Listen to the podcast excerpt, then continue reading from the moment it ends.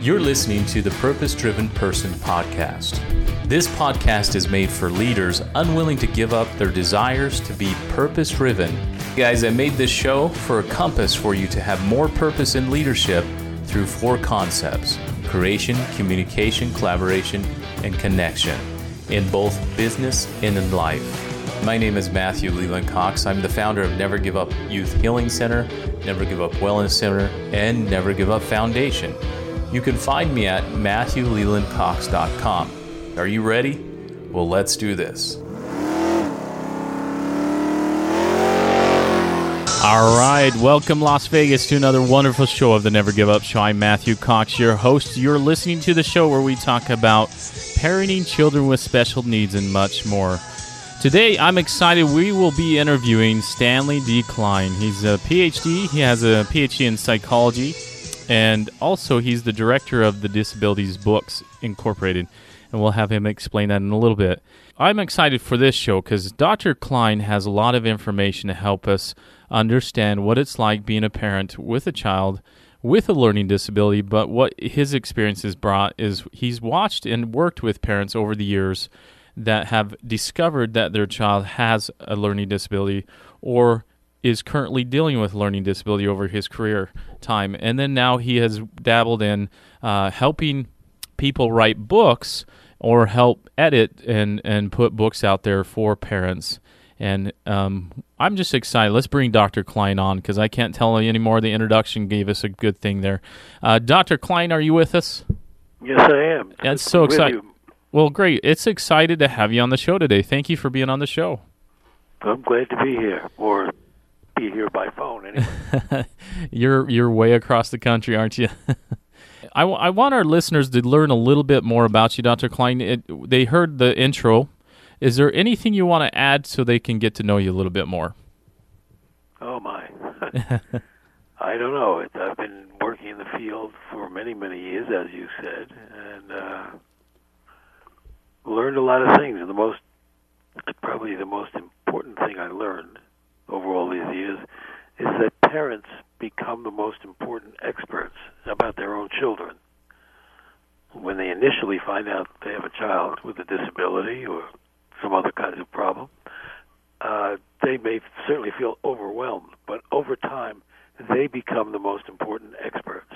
People like me may have some special knowledge, but the parents are the ones who are with their kids all day long, and they know them the best. They do. They are the experts. Uh, sometimes they, I think they have they they'll second guess themselves, but when it comes down to it, they do know their children the best. Wouldn't you agree?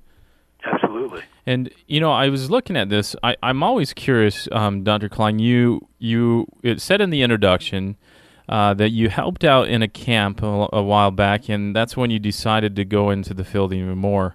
Um, how old were you when you decided to do that? Uh, 1954. I was 18 years old. Wow.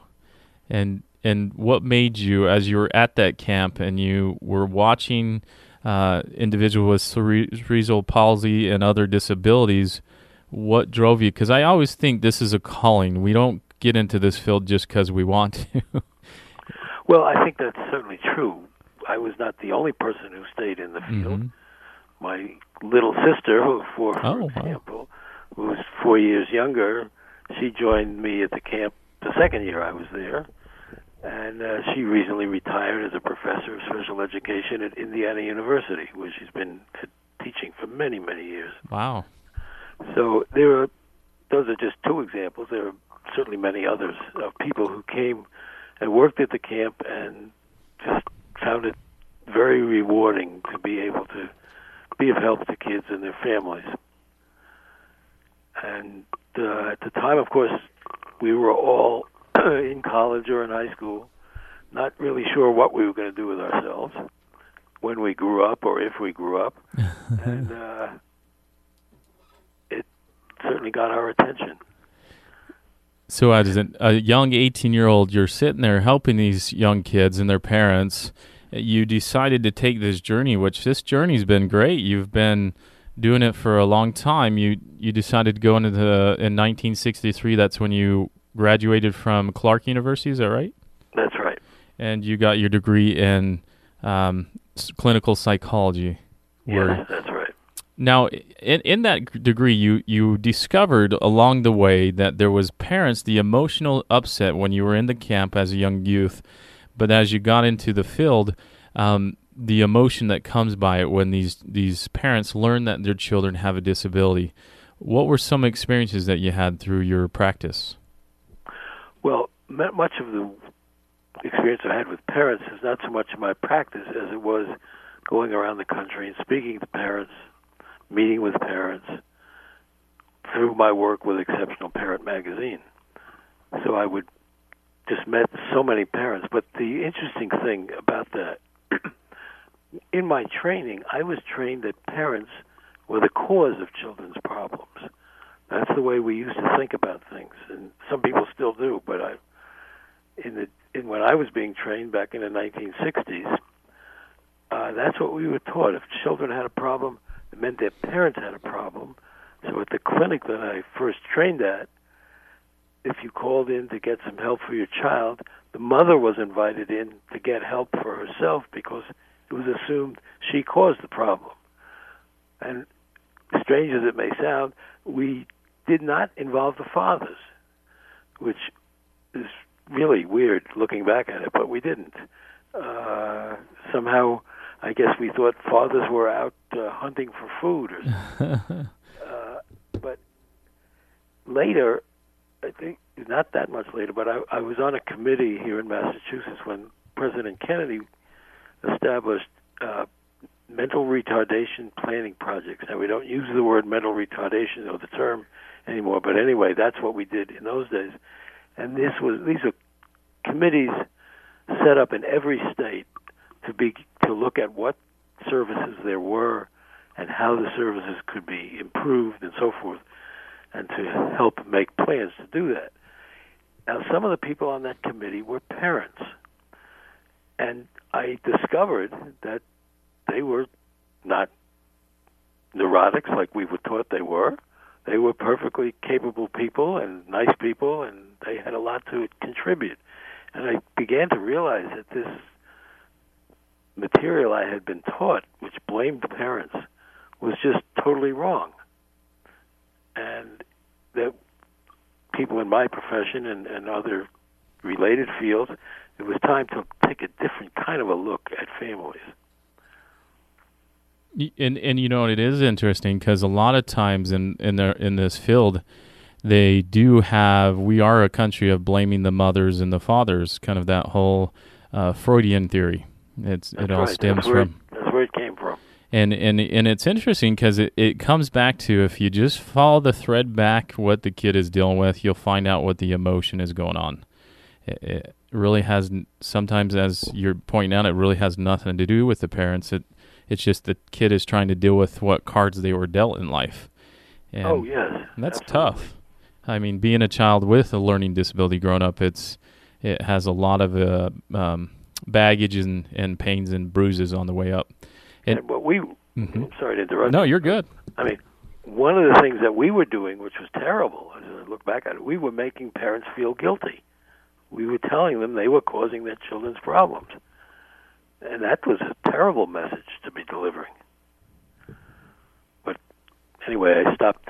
I changed my message. No, you're good. And you know, as you went along, it and and it's interesting because the the whole term of the psychology or what you're talking about, um, it- had to change, and it, it was interesting, like you're talking about, because when you started changing that process in in the way you get you practiced it practiced. What did you have? What was the experience you were starting to see through the family units that you were working with?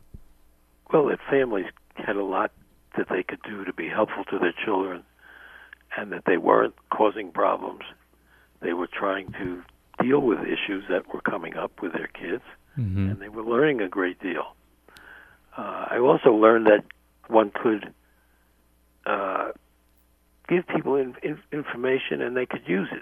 See, one of the things back in those olden days, we were taught that well, you couldn't just tell parents or give them some suggestions because they wouldn't follow them because they were hung up on whatever was hanging them up. Uh, and then I had a, a short history on a radio program for about six months in which I answered questions of parents Mm-hmm. on the radio, and it was a it was you know, people could call. It was a call-in show, and people would call in, and I discovered that I could make suggestions, and people would call back and say it worked or it didn't work, but that clearly they could easily take on information and make good use of it. And and it's that simple because it because I always feel is that people do have as long as they're willing and they have that knowledge like you're you're accessing, and it's just the skill sets that we lack. We we don't put the skills into use sometimes, and we forget to go forward on it. Now, Dr. Klein, you in the last recent years you've been a co-author or editor of a few books.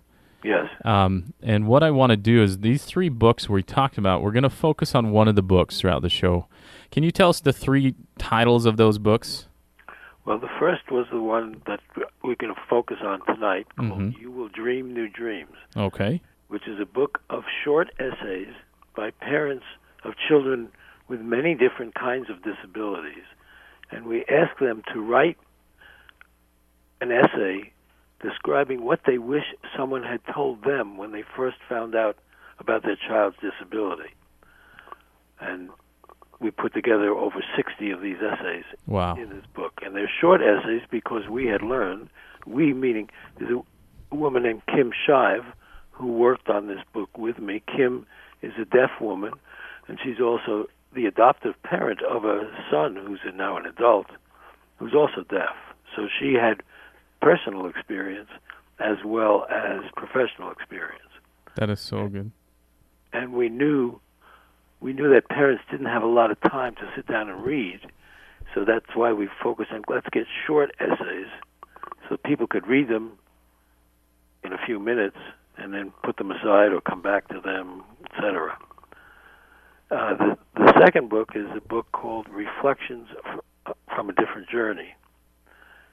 And that's a book I did with a man named John Kemp, who's a friend of mine. I first met John when he was a college, uh, I think he was a law student, and I was interviewing him for the magazine. It was 1972. Uh, but anyway, he's a man who was born without arms and legs, and he's had a remarkable career. Now, he's a public speaker, correct? He goes around. He does and- a lot of public Yeah. speaking, yes, and and I think we've talked about doing a show with getting him involved in yes. the program as well, and I think you'll find that. I mean, John is just a wonderful guy. He's had a very productive life, and talks about what his father did, how much his father did to really help him become the person that he is. And the Reflections from a Different Journey is a book, again, of short essays, but this time by people who grew up with disabilities. Well, again, all kinds of disabilities, and we ask them to write what did they wish someone had told their parents. So, in a sense, it's people who grew up with a disability giving advice to parents about taking care of children like themselves That is so neat. and we had limited. oh, Unfortunately, the publisher only let us publish 40 of them. We got by then, by the time we worked on that book, the internet had been invented, and we got stuff from all over the world. Just wonderful material. Uh, the third book is a book called From There to Here, which is a story, again, stories of people their adjustment to spinal cord injuries. I had gotten to know a man from California named Gary Karp, who's a man who's done done a number of very good books in the whole area of spinal cord injury. And Gary had a spinal cord injury as a teenager, and we were talking about doing something together. He he knew of the other book I had done of essays, and I said, "Well, what could we do in the spinal cord injury field because that's his area of expertise. It was not mine. I mean, I know people like him, and I've worked with him, but I don't claim any expertise. And he said, well, the the thing that people always ask him was, how did he get from there, meaning being in the emergency room, just having having had a terrible accident, to here, meaning today when he has a productive life as a happy adult. And how did he get there? So we asked, again, people to write essays, people who've been through spinal cord injuries, to write essays about how did they do it? How did they get from there to here? And we got all kinds of interesting stuff Wow. that. So again, the, the the people with expertise are the parents Yes. and the people with disabilities themselves, which is often forgotten. People forget that the people who really know this stuff are the people with disabilities or the parents who've raised children. Yeah, and and they have the knowledge base, and it's just sharing those stories. And I, I love how you guys put this in a format where you can read these short essays real quick, and and you can abs- absorb one essay a day or here or there, and it's in a format that um, can inspire us.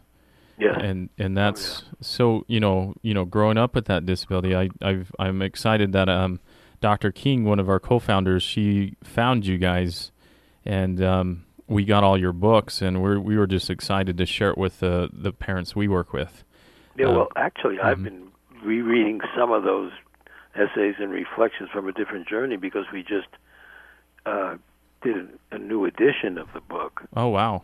with the same with the same essays, uh, and they, I'm so proud of them. I mean that we were able to do that book because they have such important messages, as do the the other books. But I mean, it's uh, those have been more current in my mind because I was working on the book.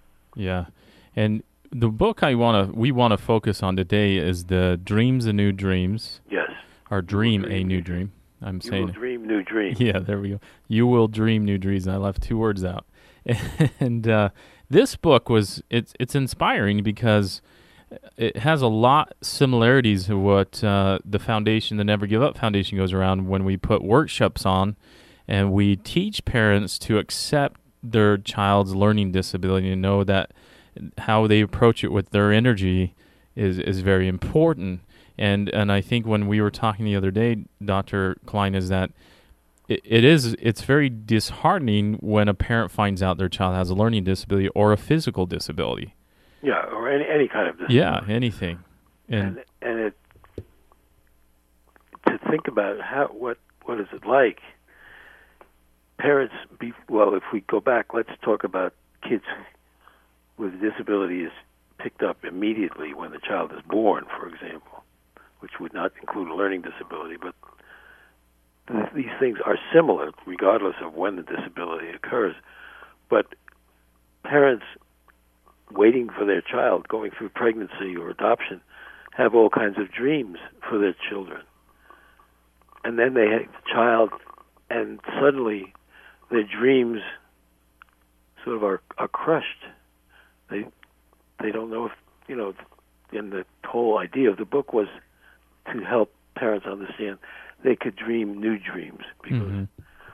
they lost the the kind of the dreamed for child who of course when we dream of child we're going to have it's a child who's perfect in every way and none of us have kids like that but the uh that that dream is lost Yes. And and it is cuz I mean cuz when we have a child and that we're getting ready we're excited as parents as dads we want that football star we have expectations right we want doctors and then that dream is just crushed. that's right And so how do we how are they going to function? How are they going to survive? So in these 63 essays when you guys were putting them together, what did you discover? Was there a theme and and why did you choose this book? Yes, well, we chose it because we knew that the most important thing for parents was to meet other parents. That while people who are professionals like myself or like you, that we can do things that are very helpful, but the most important people for parents of children with disabilities to meet is other parents and to share their experiences. So we felt let's do that in a book form. And that's how the book came about. Oh wow. And and in the process when what what was the way you went about to gather the essays? How how was that process? Was it tough? Well, no, we got lots of stuff. We in those days it was just be, it was before the internet.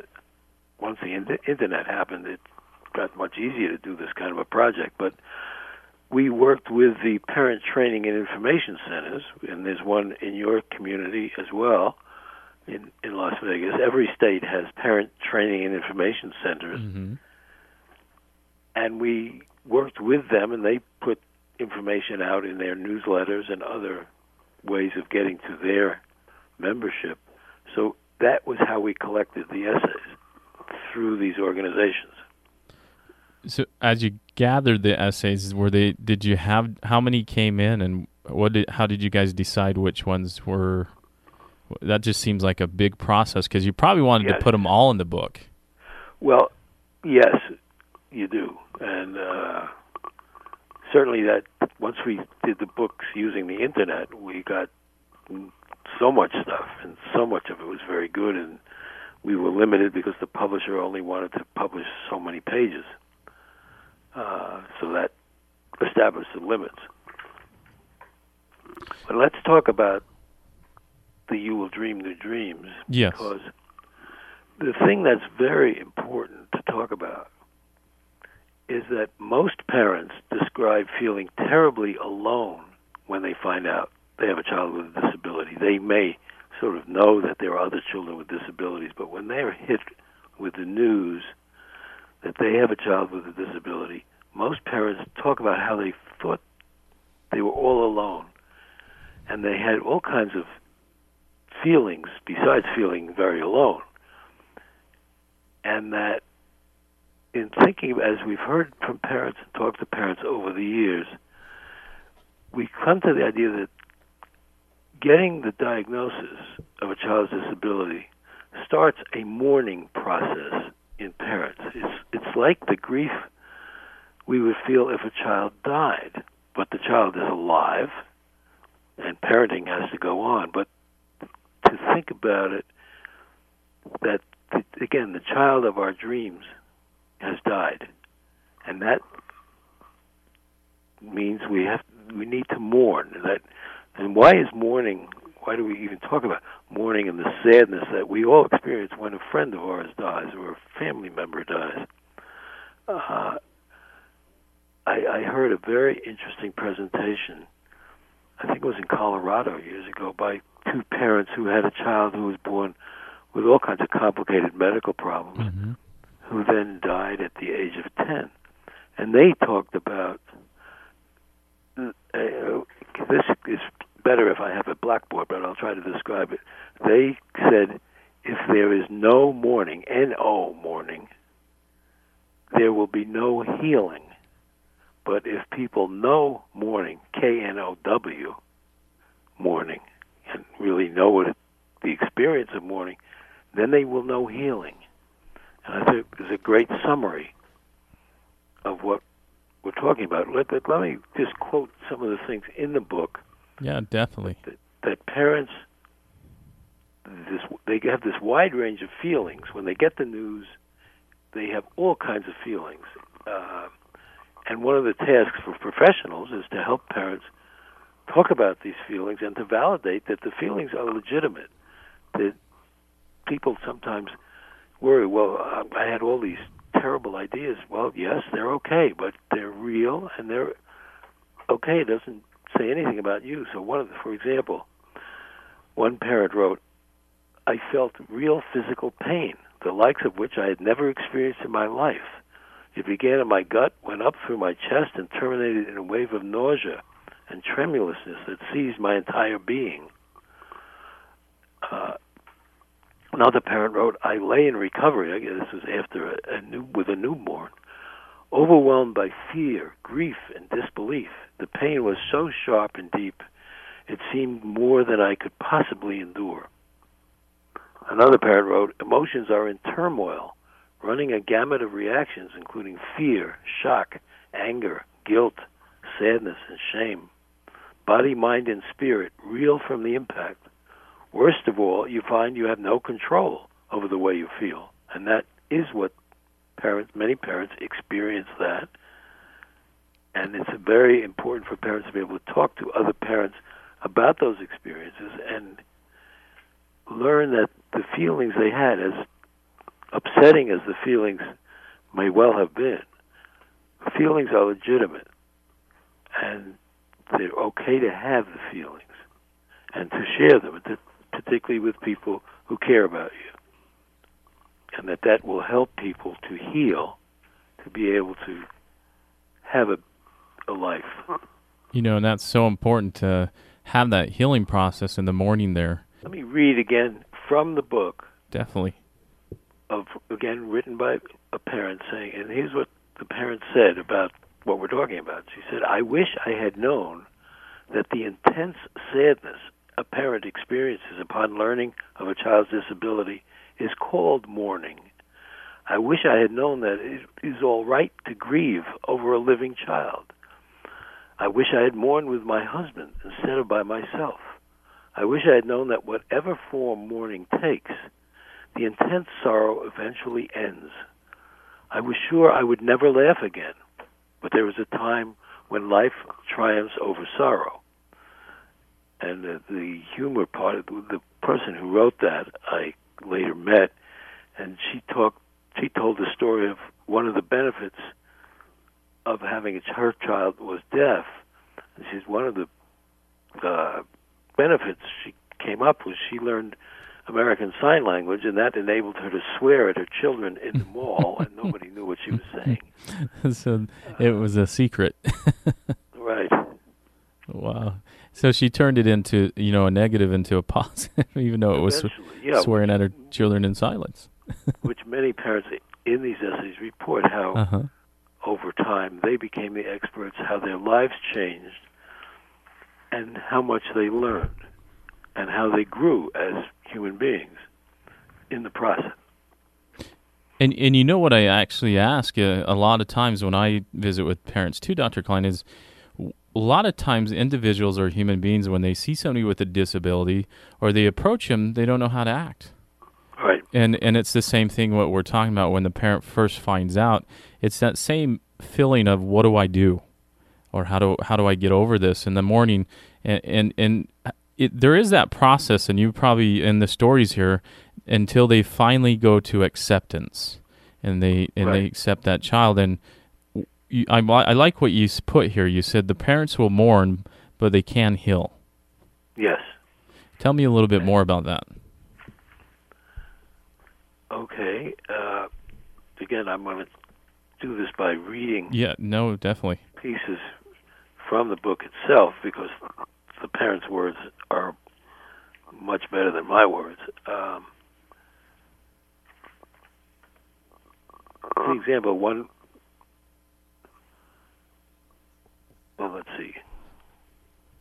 Now these are expert or these are stories out of the book right here that we're talking yeah, about. Are, I'm, okay. I'm taking quotes.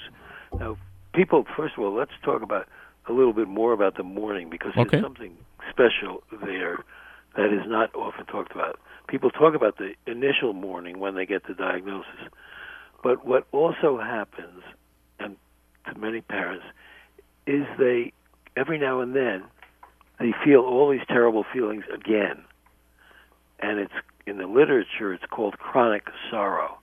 That it's it's a normal thing that we and again, if we think about it in terms of loved ones who have passed away, that every now and then we think of them and we feel very sad and upset, uh, and that's normal. Mm-hmm. And it's and it's normal when parents sometimes again have these terrible feelings that they had when their child was born.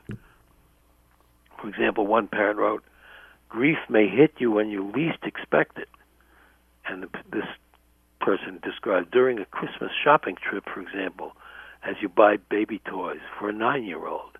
That's a time I remembered. Uh, so that the feelings can be brought back. And uh, I, I bring that up because many people think there's something wrong with them because they re-experience these feelings, rather than it's part of the process. It's normal. It doesn't, and like another parent who wrote, uh, every now and then, or, or even now, she says, It's very hard to admit how depressed I was. Every day was a struggle. I felt like I was drowning. Grief wrapped itself around my heart. Exhaustion so overwhelmed me. I sought medical help. I started on antidepressant medication and sought counseling. And then she went on, she said, Time in therapy helped so much. I no longer felt the need to dump all my feelings of depression on my husband. His support had been crucial, but he too had been suffering, keeping his grief to himself. So that when they were able to share their grief with one another, they both were able to grow and go on and feel better. So, and, and you know, and that's important that both of them have that mourning because it it does um, have a tendency, and as I've seen in my career, it can pull par- marriages apart if they're not careful. If that mourning process doesn't take place. Um, yeah, and, and some too mm-hmm. often, I think what still goes on is that fathers are left out. They are still, and which is enough. Men are different. Men, in a lot of ways, men are different than women. We all sort of know that, but uh, forget about it in some of these discussions. Uh, for example, there's a man who's done a lot of wonderful work in the field with fathers, a man named James May, who was out in the state of Washington. He told a story, which I'll repeat, uh, that he he used to go around the country and helped fathers, groups of fathers, get started. So he told the story of going to some community, and fathers had been invited, and they came to this meeting. And he said one of the fathers looked at another father and said, "What are you doing here?" And it turned out that these, that these two guys worked side by side and had for a long time. Never knew. And they were yeah, they were in the same office, and they never knew. And what James May says, if it was two women, within 20 minutes they would have had complete case histories from each other. Gender differences, right? yes, there are, and so that fathers need to be involved as well. There's a there's a very nice website called fathersnetwork.org. Oh, that's a, that's a great place to visit. Fathersnetwork.org. Okay. Yeah, I mean mothers are allowed to visit too. Uh, it particularly provides information and emotional support for fathers. And you know, in the workshops too, uh, uh, Dr. Klein, because I'm glad you're bringing this point up, because a lot of times when we'd have fathers come to our workshops, um, and these shops were five hours long, the fathers had the most resistance because they, you know, sometimes even the fathers themselves had learning disabilities and they didn't know how to deal with it on their own, but they also you know they come from the old school well you just got to work harder or get into it so or they didn't know how to deal with the emotions so they just kind of compartmentalized it and right. and just went on with and, it every day. us guys are not very good at dealing with emotions. No. Women are much better at it. Uh, and yes a group of men takes time for them to kind of get into these things but they get into them just as powerfully as women do once they get into it. Yeah, and and and once they have understanding and they they process it, it's interesting because it is that mourning. And I don't know if you there's a a woman called a woman called Eleanor Westhead who did uh, studies on parents with children with learning disabilities, and she did go over the, all the mourning processes, the denial, grief, envy, uh, fear, all those things. And it and it's until they go through the mourning that they can actually accept the child and not look for something to fix them or heal them. And a lot of parents do start looking for that, like p- parents with autism. Now that's a curious in, in in the essays. Did was there any parents that had children with autism in there? Oh yes. And and what kind of uh, what kind of stories? If very you... similar. Uh, for example, uh, there's one fellow who I've gotten to know mm-hmm. who wrote this. He said, my boy was diagnosed with autism and mental retardation. This was when the boy was about two years old. Okay. And he had been fine, and his mom and dad thought he was a great child and everything was fine. He said, That hit me like a brick in the face. It was a confusing and bewildering time. I didn't know which end was up. I felt a grief beyond words, as if someone had died, but my child was very much alive. And this, in this, I happen to know the long story of this story, but this man, as I said, he's, he and I have now become friends, and his son has ne- since that time when he was about two years old, his son has never said it, been able to speak. He had spoken before that, and as sometimes happens with kids with autism, they don't talk anymore, which is very sad. And then, the, of course, the days when he, his child was first diagnosed, there wasn't much around to to take to treat kids with autism. So it may perhaps his son, maybe his son would have talked if he had an opportunity to get some help, but there wasn't much help in those days. No, there wasn't. There wasn't a lot of the breakthrough therapies. Um, yeah. And so it, it's interesting because uh, that's even coming from a father standpoint when uh, it comes to autism, and and there's probably a lot of stories in there. Now, was there any stories that stuck out in the book that you always go back to? Well, there's one. It's a it's a long one, but I guess we have time for it. That because people say, well, I don't. They sort of wonder, well, what do you mean this talking about feelings? How does what good is that? Uh, and the, one of the parents wrote here a very a very nice piece, which I, again I'll read it from the book, in which she explains how parents or grandparents and other family members or friends gain strength from the expression of emotion. So she talked about she had a little girl, or at the time was a little girl, who needed brain surgery, and she she was had a job, and she said I cried when I asked my boss for time off for Carmen's surgery, and my boss said, "You need to be strong for your daughter." And she says, I believed these well intentioned people were right, and from then on I held my tears until I was alone. I refused to be weak and let my emotions control me. I vowed to be strong and control my emotions.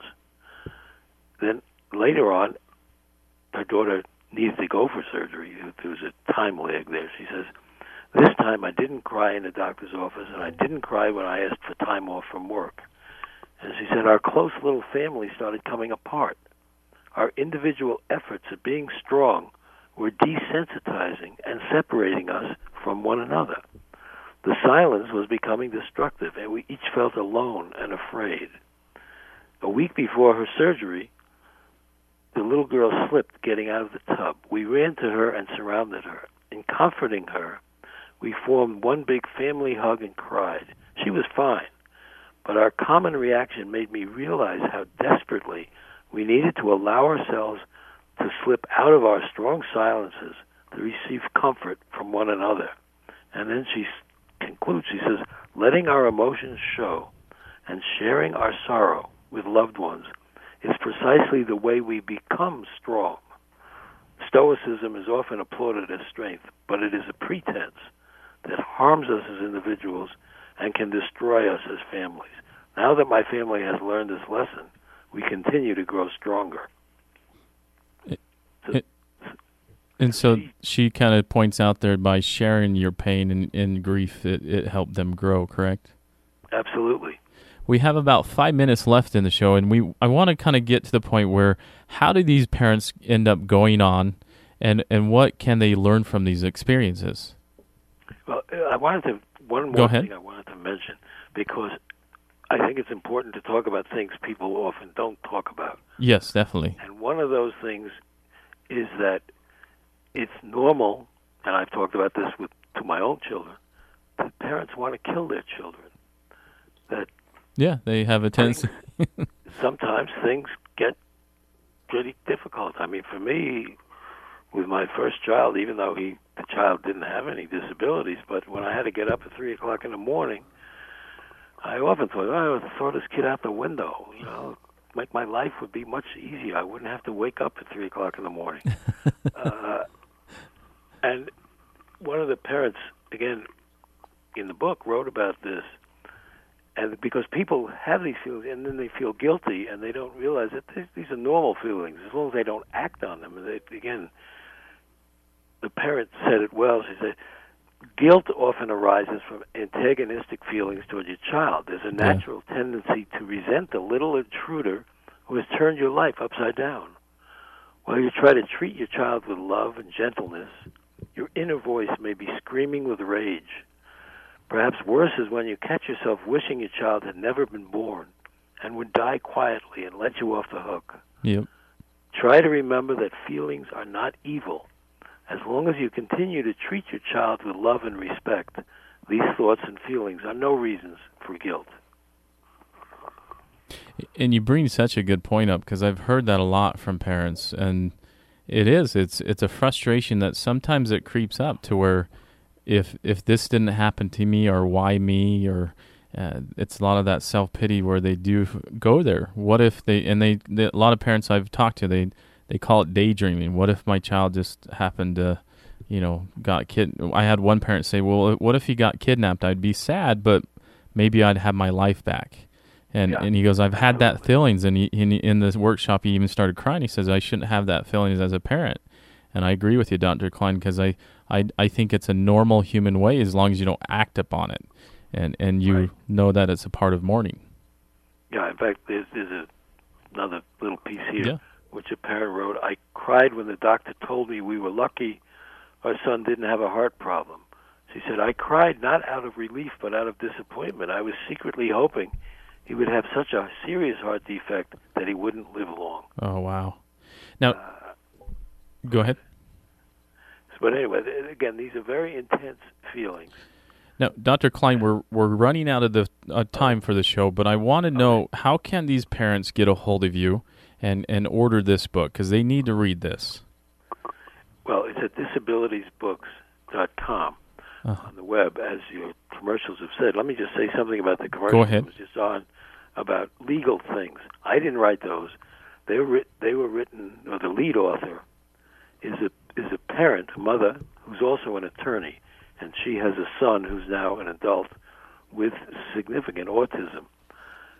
And she has devoted her legal practice to the whole issue of how do you plan for the future for a child who you know is going to need help for the rest of the child's life. And how do you do that because you know you're not going to be around forever. Oh wow. And that's what that's what those books and she does a what she does something which unfortunately a lot of lawyers don't know how to do. She writes so people can understand what she's talking about.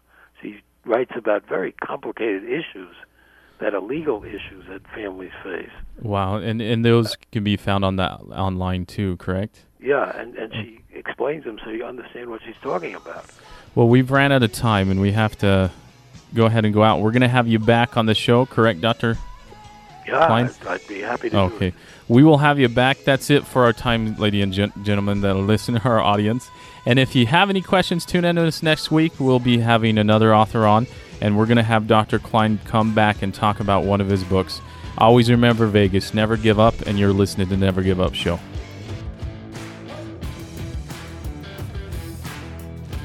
Hey guys, thank you for listening to the Purpose Driven Person podcast. Something I said today resonated with you head over to my website. I would love to give you a free gift to download, but you can also email me at purposedrivenperson at gmail.com. And don't forget to head over to iTunes and leave a five star review. And remember, guys, always continue to push your dreams and never give up. I'll see you next time. Take care.